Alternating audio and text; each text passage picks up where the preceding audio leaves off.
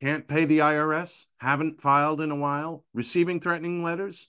Yeah, it's about to get worse. The IRS is hiring an army of agents targeting hardworking Americans like you. You need warriors on your side. You need Tax Network USA. Tax Network USA has brilliant strategies to solve your IRS problems quickly and in your favor. For instance, they've discovered a limited time special offer that the IRS is willing to waive $1 billion in penalties. Find out if you qualify before it's too late. Never call the IRS alone.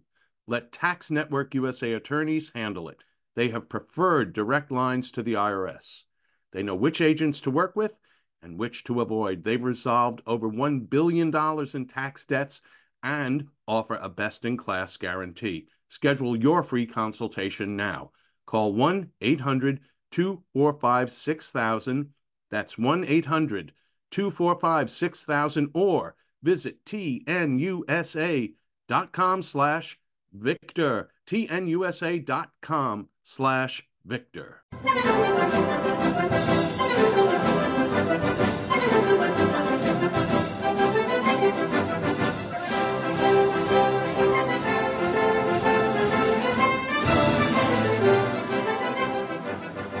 Hello, ladies and gentlemen. This is the Victor Davis Hanson Show, The Traditionalist. We are recording on Friday, June 25th in the year 2021. The namesake of our show is the Martin and Illie Anderson Senior Fellow at the Hoover Institution and the Wayne and Marcia Busk Distinguished Fellow in History at Hillsdale College. Victor Davis Hanson is also a best selling author. We're going to tell you how to get his forthcoming important book, The Dying Citizen. In a minute, we're going to tell you a lot more about Victor and a lot more about what we're going to be talking about today on The Traditionalists. But first, this message.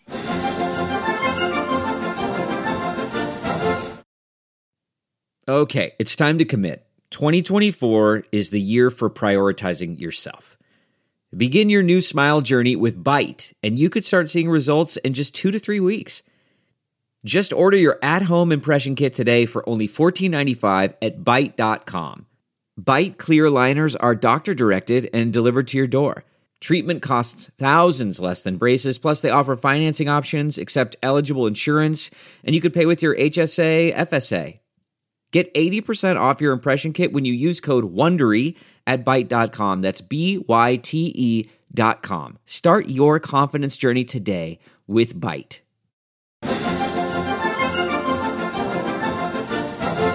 We're back with the traditionalist again. We're recording on June 25th, 2021. I'm Jack Fowler. I'm the co host, the former publisher of National Review, but right now I wear the hat of the director of the Center for Civil Society at American Philanthropic. We are deeply concerned about strengthening civil society, and I hope we're going to be doing that increasingly over the next year or two. But who cares about me? Let's talk about the namesake of the show, Victor Davis Hanson. Listen, folks, Victor has a tremendous website. I want to encourage all of our listeners to uh, visit it regularly. It's victorhanson.com, Hanson, S O N. That's the Swedish way of saying it. Yes, it is. Private papers. And Victor writes a tremendous amount, almost daily. He writes original material. You're not going to find it anywhere else. Various links, though, to it when he appears on other programs. Victor is what else, Victor? About your bio farmer, classicist, military historian, essayist at American Greatness. You also oversee Hoover Institution's very important online journal, Strategika.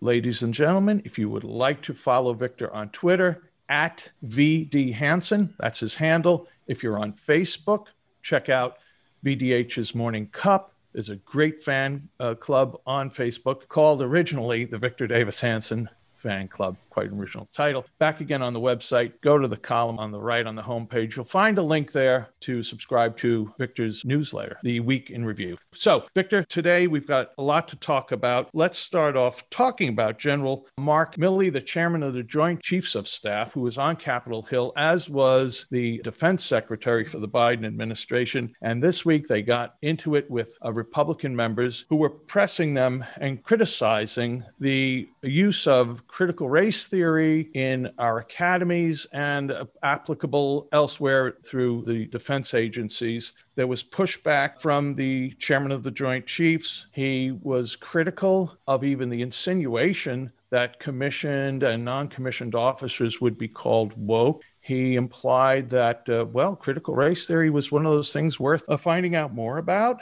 White rage was something he thought, as a white man, he was interested in finding more about. And he connected that immediately in his pushback to some of the congressmen with the uh, January 6th attack or craziness at the Capitol. And he, he had a lot more to, to say that was, I think, specious. So, Victor, what are your thoughts on the performances of our military leaders on Capitol Hill this week?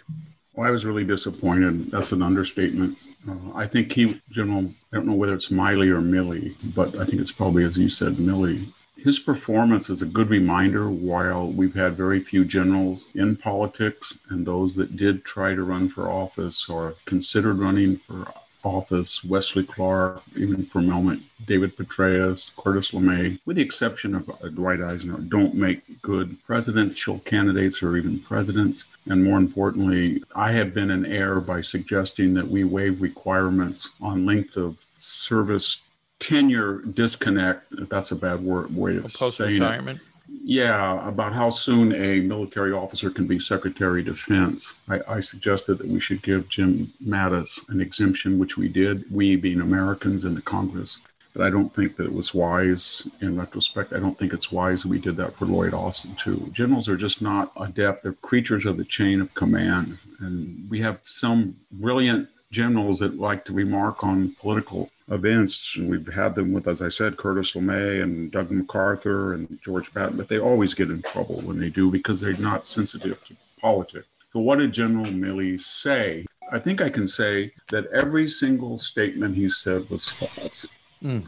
He said, when thousands rushed the Capitol for an insurrection or, or to take over the government, essentially, there were not thousands. There was about 500 people who went into the Capitol. That was unfortunate. Some of them engaged in violence and vandalism. That was even worse. We all want them prosecuted if they were guilty of something. But again, we've said this, Jack, so often. There was nobody armed. There was nobody using a weapon. There was no blueprint for an insurrection. there was no reason to use the military to post 25 to 30,000 troops in the aftermath of barbed wire or fencing all over Washington in a way that generals themselves had warned we should not do after the 2020 June riots. There was no reason, I think, that Ashli Babbitt, an unarmed intruder, needed to be shot and killed. She could have been detained, arrested. There were people in full riot gear not far from her who could have handled her easily. We don't know the name of the shooter. We don't know his rank. We don't know his race. We don't know his age. We don't know anything of him in a landscape in which that was considered essential anytime a police officer shoots an yeah, the, one, the one cop shooting in America that uh, the left is not interested in. Absolutely. And so that everything he said was false. And it's even worse that they used that as a pretext, they being the military, to go on this witch hunt through the ranks. So that was wrong. And then he, he wandered into the three fifth clause. I don't know how, how often we have to remind people that are half educated, like the general, that it was not in the Constitution. It did not mention race. The word black or Negro is not mentioned in the Constitution. What the Three Fifths Clause was, was an abolitionist, a New England led effort to A, save the nascent Union after the Declaration of Independence and that critical critical 13 year period where we will have the Articles of Confederation. It was not working to get a union and not have a European like squabbling group of rival states on the North American continent. So, what they did was they said to the Southerners, You are hypocrites. You will not give freedom to your slaves, which we want freed, and then you turn around and want full representation in the Senate, in the census for each slave, so you can get more House representation based on this new Constitution. And we're not going to do that. And they negotiated a three fifths count. It wasn't that they were giving three fifths of personhood, it was the abolitionists and the majority of the states in terms of population said we don't want to go to war right now with the South, and we can't have a rival nation right on our borders. So, what does it take to convince these racists, these slave owners, to join us? And they want full representation for each person, even though they deny them personhood. And we don't want that. And they won't take zero representation, so they they settled on three fifths. And here's Milley talking about that ad nauseum. And then I thought it was even worse when he said I think you remember, Jack, you said that he reads all of these revolutionary texts, and he does so. He's read Mao, he's read right. Marx. He does Lenin, so to right. learn about what he's up against, and he's up against white supremacy. So I don't know if there are any books on white supremacy. I assume there are. Well, why didn't he read one? The reason he didn't read one is he's not really interested in finding out the intricacies of this pathology to break it because A, it really doesn't exist very much in the military. And B, if he put that on the list, he knows the left would castigate him as much as they're now praising him. So everything he said was either based in ignorance or calculated for political woke effect. And yes, he is woke. And then finally, it doesn't behoove him to sit there with a chest full of metal in full uniform and lose his temper and start kind of getting angry and suggesting that people who dare question the military's recommended reading list. Remember, we had the chief of naval operations saying, well, these are just a list. Right. Well, if they're a list and you're not supposed to read them, I, what would happen if a soldier said, you know what, I'm not going to read one damn one? Mm-hmm. They're just recommended, they're not required, and they're not even really recommended. And so these officers are telling us just what we've talked about a lot, Jack, that to be promoted to two, three, four star rank, you will not be adjudicated or judged are graded on the combat efficacy alone of your unit that you commanded in the past, but the degree to which your political views are synchronized with those of the progressive landscape in the New York Washington corridor. That's just a fact. And they will do and say anything to that effect. And more importantly, just when you think that these people are revolutionaries and avatars of fundamental change as they pose, I guarantee you, just in the manner of General Austin, who is now Secretary of Defense, and just in the manner of past Secretaries of Defense and past heads of each of the branches of the military, Mr. Milley, upon retirement, will use that expertise in wokeness and he will go to a defense contractor corporation and advise them it won't be on wokeness. It will be on the intricacies and the labyrinth of Pentagon bidding for multi billion dollar contracts. And the left will not say a word because he has bought woke insurance and that protects him from any criticism and even ensures he'll be praised as he is now on social media, by the way. Well, there really is a pot of gold at the end of this oh, rainbow. Absolutely. Absolutely. Well, Victor, let's move on to. We have a few more topics to talk about on the traditionalist. And I'd like to remind uh, listeners that there's also two other uh, weekly podcasts the, Classicist and the Culturalist. I'm blessed to do the Traditionalist and the Classicist. And uh, Sami Winc, the great Sami Winc, does the Culturalist. So folks should subscribe to all of them. But today on the Traditionalist, we're going to talk about our great president. Two things. This I'm slipping in. I didn't tell you about this ahead of time, but just like your thought, it was Joe Biden at two press conferences. One is this where he did this weird whispering thing about I think it was about the infrastructure bill. It just was like crazy town. And then his blaming crime, uh, the, the shocking increase in crime across the nation on guns. Nothing to do with defunding police, nothing to do with police essentially being forced out of their jobs or their hands tied by local district attorneys who won't prosecute crimes. The broken windows theory seemed to work. Now it's the opposite of it, but none of that is the problem. It's it's guns. So, Victor, your thoughts on Joe Biden's performance in these two ways, or any other way this week that interests you? Well, like the chairman of the Joint Chiefs, he's not interested in reflecting reality. He's talking for political purposes and agendas. He knows even Joe Biden knows that the FBI's crime statistic ledger shows you that of all the people who die through the use of a gun, whether that's an accident or a suicide or a murder or whatever, the vast majority, over about 95%, are shot or killed or commit suicide by handguns.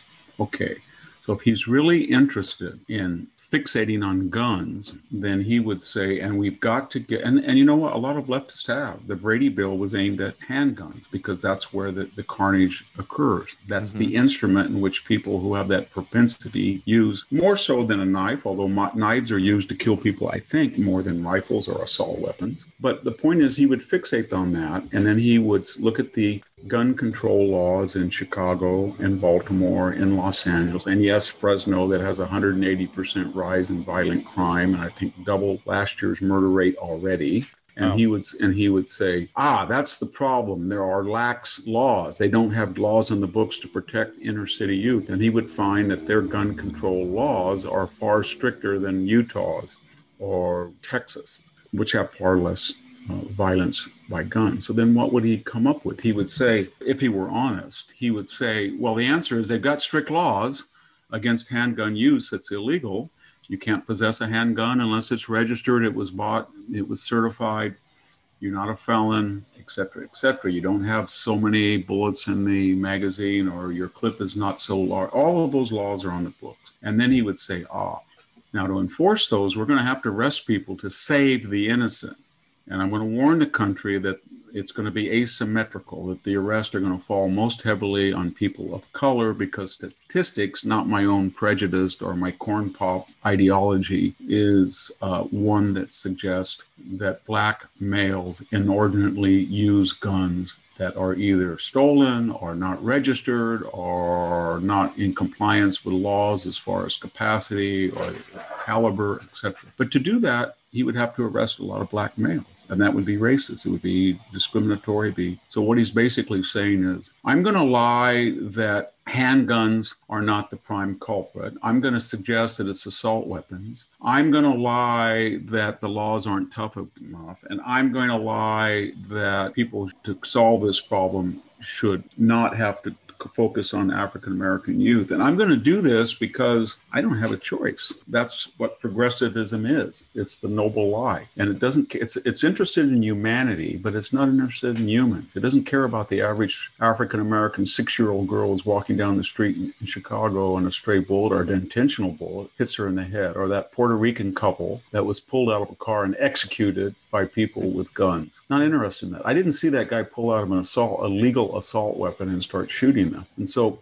that's what it's all about. And that's what General Milley was all about. And we live in an empire of lies. We really do. It's codified.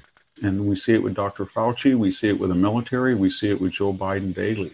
And you know, the Washington Post used to have a lie check or a lie counter right. for Trump. You remember? I don't think they mm-hmm. have that for Joe Biden, but he doesn't. He can't say a, a, word without saying something that's untrue. And I guess the fallback defense is, well, he's addled, as if it's better to be confused and make something up because you're demented than to deliberately say something that's untrue while cognizant.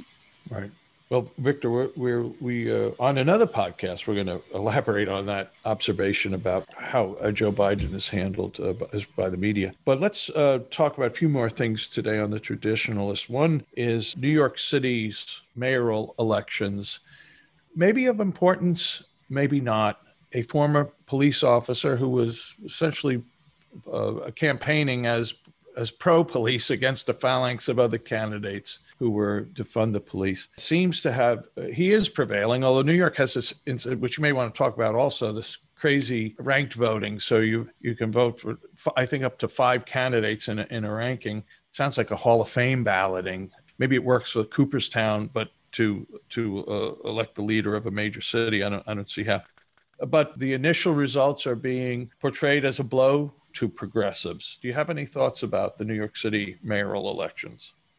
Well, I think that most people, humans being what they are, their prime directives are to be secure, to be happy, and to be prosperous. And you can't be any of that in New York because of repressive policies that have emasculated the police. Punitive taxation has stalled the economy, and just the, the idea you're in a huge city anyway, and it takes mm-hmm. extraordinary efforts to make you feel like you're, you know, in Yosemite or something. Right. And all of that means that these people are worried, and these people are liberal, and they're voted for these policies. And now they either thought, you know what, I voted for these with the understanding that my ideology would never come back to haunt me and I have security or I live in a good neighborhood. And now right. there is no good neighborhood. There is no mm-hmm. security. No one is exempt. And more importantly, and this is what I think is really behind it, there is a perception in America that the law is no longer equally applied. And that means if you are a perpetrator and you are a person of color, your crime will be contextualized if you're a victim and you're white, then you're probably not going to be lamented. I'll give you an example very quickly of what I mean. The other day in Portland, I think yesterday, there was a police shooting.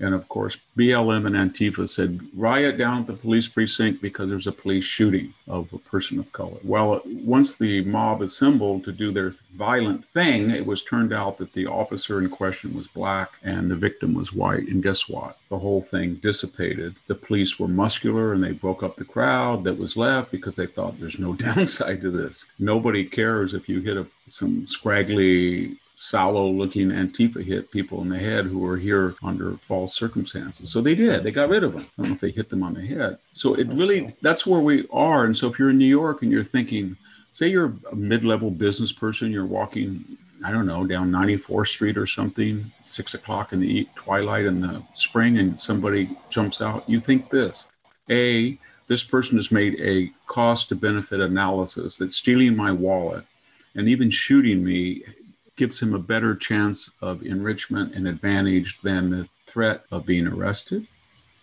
of being indicted, of being successfully prosecuted, of being convicted, and being incarcerated. He thinks there's zero chance of that. So he's going to take that minimal risk. And then he thinks, secondarily, what if he shot me right through the heart?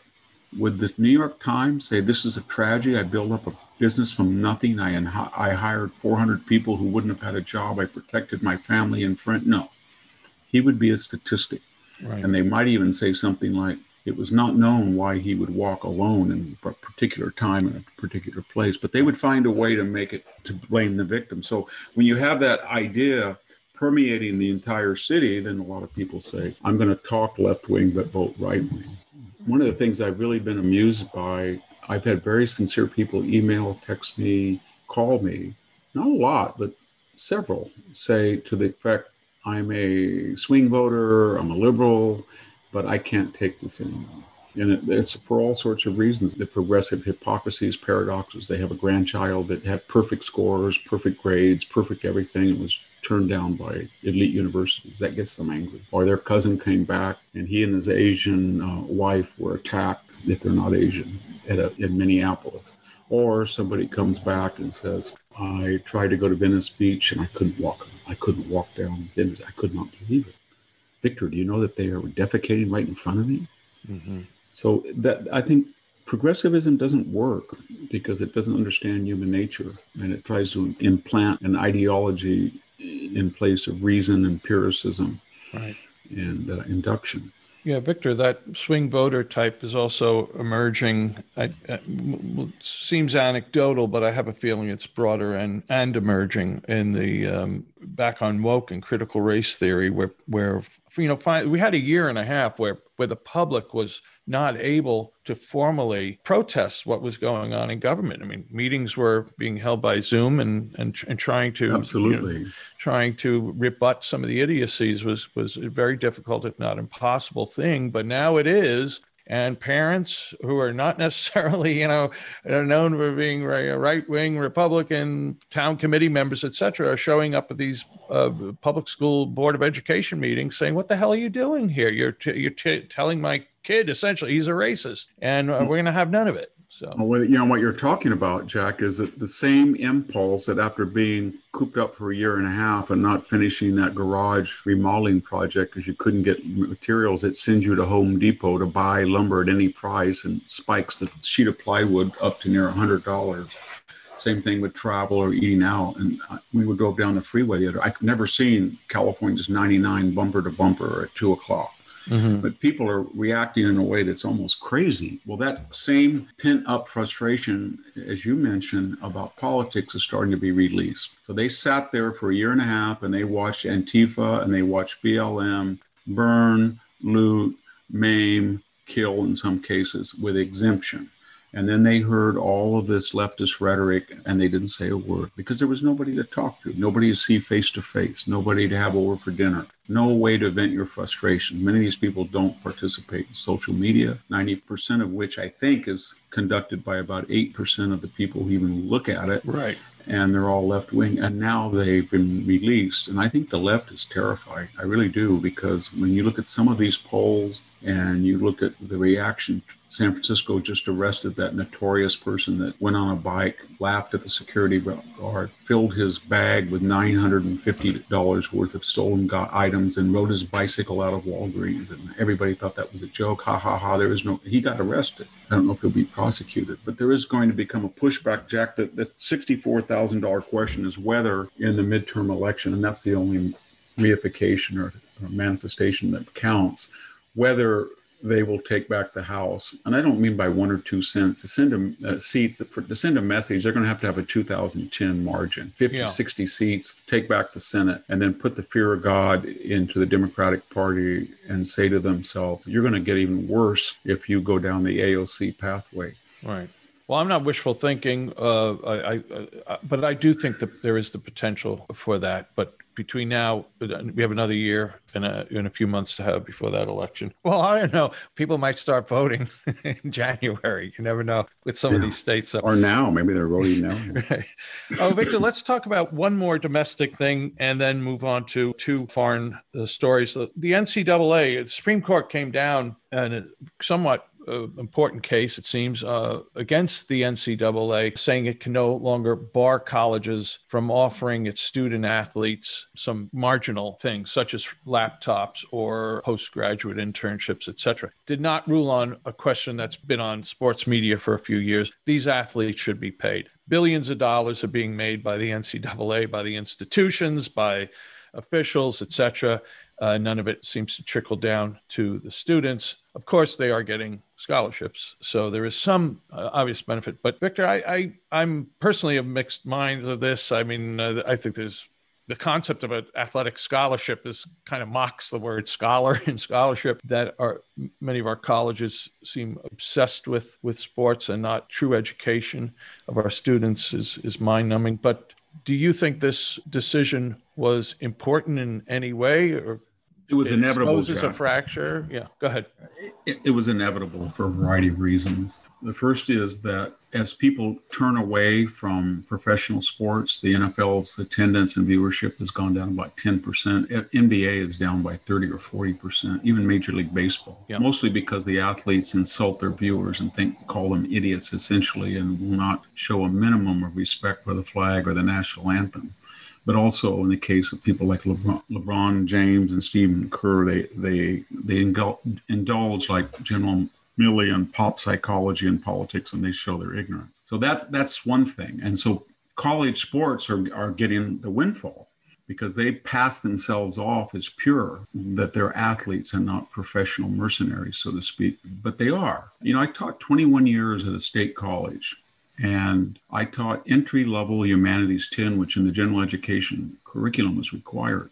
And I noticed that every year I only had one or two athletes. And then one day, I, one person, he was a big linebacker and he didn't do anything. He didn't show up. I gave him an F. And I got a call from the academic advisor from, for athletes. He said, Well, you know, you got to give this guy a C. It's not his fault. I said, Why? He said, Well, you, Professor Thornton, your colleague, are on a list and you're a no-go professor because you you actually grade. And so we have all these courses and he didn't know. So he walked into your humanities of the western world. He sat in the back and he tried to to show up three or four times but he didn't understand a word that you were saying. I said well the other 60 people had no problem. It wasn't you know an upper division class. He said well you know i, I don't i don't want to know. I just want to see i said i can't do that. He said can you drop him and i said it's past the drop time said, "You you know what he who he is?" I said, "No." Have you gone to a Fresno State football game? I said, "One in my life." So that's what how it works. Right. So it's a fraud. They're professional athletes. They're making now more than ever multi millions of dollars for very liberal institutions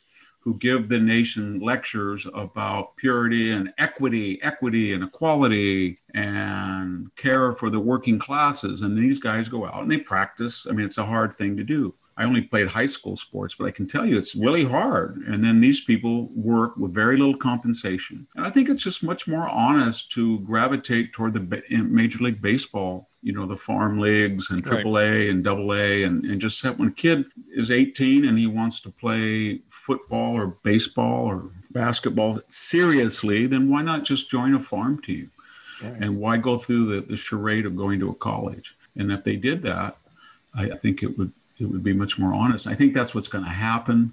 with this ruling that the colleges are going to turn into farm teams. Now, there's one other thing too, is that and this is really important, Jack, and it's it's not appreciated. There is going to be a scandal as we as a nation digest what's happened in college admissions. They were based on proportional representation after the advent of affirmative action. That meant and disparate impact. If you were an African American, they were going to admit 12% African American. If you were Hispanic, they were going to have 9%. If you were Asian American, 6 and or more, and if you were white, 68%, and then maybe 55% women and 45 male. That's out the window now under wokeism, it's disproportionate representation based on the idea of reparations. So this year, in some of these Ivy League elites, the African American percentage went up about 18%. Mm-hmm. And so did the Latino went up very doubled and they didn't want to touch the Asian overrepresentation because of traditional discrimination that's getting them in trouble. They can't touch a majority. So I think white males are down to about 13 to 15 percent of the incoming classes, and so there's going to be a lot of outrage that people that have three point, uh, 4.3 GPAs based on advanced placement, perfect ACT or right. 99 percentile, SAT, all these community development who were the children often of very woke, progressive professional parents, didn't get in. And then we're going to say, well, they didn't get in because only the only white males that really can get in are two types of people those who give $10 million right. to the endowment of the university, like Stanford or Princeton, or those who are athletes and I'm not being facetious. I mean, we had a big scandal at Stanford three or four years ago where all of these so-called minor sports were selling athletic scholarships to a lot to white males, some white females, to get in because they're otherwise they wouldn't know. And so I think there's going to be a push and said, why do we give scholarships to athletes when they're not serious students, when they can just go get a lot of money and play in a farm league? You know, Stanford or Princeton or I don't know, Duke, they could just say, we have the Stanford Athletic Club or we have the Duke Athletic Club and make it a private quasi corporation. I absolutely agree. Baseball used to be, you know, factory teams. I mean, yeah. why why does this have to be affiliated with uh, educations of higher learning? Is it's it's just not uh, it's not a the dots do not connect no, easily. Well, Victor, let me a little time left. Let's just say we're going to talk about two foreign matters, and I'll throw them both out at the same time, and you can talk about them as much as you want. China has killed the Apple Daily. Jimmy Lai, uh, who's yes. in prison, that is now dead. That was a great uh, voice and vehicle in Hong Kong uh, defending freedom. And then separately, Russia and Britain had a dust up off the Crimea. Russia claims is now Russian territory, what most countries say is not, and a British warship. Warning shots were fired at it. So I don't know, Victor, what you might think that that incident, if what it might speak to in uh, foreign relations between uh, the NATO, if it even is NATO, I'm going to assume U.S. and Britain are still allies, and somehow or other this matters to us. This dust up. Anyway, you speak about that and speak about uh, what what's been going on in Red China. I think we're in in the case of China, we're entering a new phase uh, after the COVID pandemic and lockdown eases. Before, uh, the idea was that China was going to masquerade its ambitions and it was going to consolidate its power and capital, its Belt Road Initiative. It was going to get all of these choke points throughout the world, Gibraltar, maybe, or African coast, entry into the Mediterranean, Suez, Panama Canal, major ports in Europe. And then someday in the future, 10, 20 years, when their power was overwhelming, they were going to spring this trap in a time of crisis. That was the fear. They're not doing that now. They're, I think they're rushing in the way that Japan did in 1940, 40 1941, where the greater Asian co prosperity sphere really wasn't worked out very well. But they were so greedy because of the demise of the Netherlands and France. And they looked at the Pacific and they said, thanks to the Germans, there is no Vichy, there's no French, there's a Vichy, it's very weak. And we're just going to take Southeast French Asia. And they did. And they said that there's no Netherlands, it doesn't exist. So we'll take the Shell oil fields in the Dutch East Indies. And they did. And Britain's under the Blitz. So we'll just take Singapore. And they did. And yet there that was an illusion that the British Empire and the United States had so much latent power and resources and economic vitality that they quickly crushed Japan with, uh, within four years. So I don't think China's up to it, but their attitude now is why wait? Because we're catching up at a geometric rate. And more importantly, as we look at your countries in Europe and the United States, we see classical decadence. We see people who won't work, they have to be paid by the government. We see a declining birth rate. We see women not having children, not getting married, violence in the street, racial animosity, and sectarianism, and you're just not up to it. And more importantly, they, they further concur that if we were to say that to them rather than hide our contempt for them, then that would create even greater deterrence. It reminds me in high school when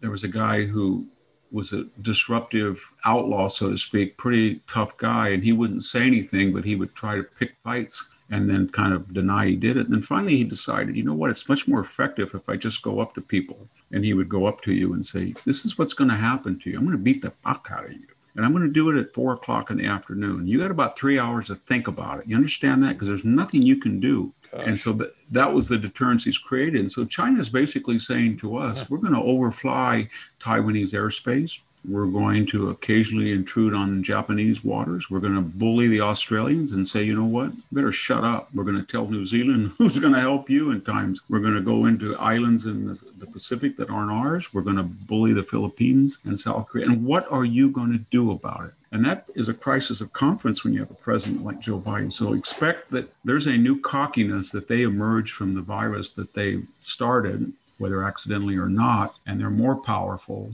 and the economy favors them in the post COVID era, and they're going to rub our noses in it because they think it gives you either greater deterrence as people watch on. So, in case of Hong Kong, clamp down and say to the British, we violated every agreement that was uh, necessary for us to retain or to regain, I should say, autonomy of Hong Kong and incorporate it in China. What are you going to do about it? Spratly Islands, they're increasing their defenses even greater. They're starting to enforce territorial waters around them as if they belong to China. What are you going to do about it? So we're going to see a lot of that. And related is Russia. I mean, Britain is a nuclear power. I think they have two or three or 400 nuclear weapons, which is enough to destroy any nation. And Russia's got about 7,000. I don't know how many first line uh, weapons they have. So this won't escalate under normal times to a full fledged war. But what it shows is that the Russians are telling the world that we may not be able to reclaim the Soviet empire after 30 years. However, we are going to reclaim Soviet areas of influence. So in the old days, Crimea, and remember 19, 1942, they waged one of the worst battles in World War II. The Soviet army did to reclaim Sebastopol. So, in their way of thinking, we lost 100,000 dead Russians and 100,000 cas- additional casualties taking Sebastopol part of the Crimea. And they goes back to the Crimean War in the 19th century. They feel it's theirs and they feel the Black Sea is theirs, sort of like we feel the Caribbean is ours. Mm-hmm. But they're going to start suggesting that you don't go up into the upper Baltic regions. You be very careful about putting troops on the frontiers of Russia, and they're going to forge alliances more more overtly with China, with Iran, probably with North Korea again, and we're not going to do anything. In the old days, they probably wouldn't have done that. They probably wouldn't have done that with Trump as president because they didn't know what he would do. Right.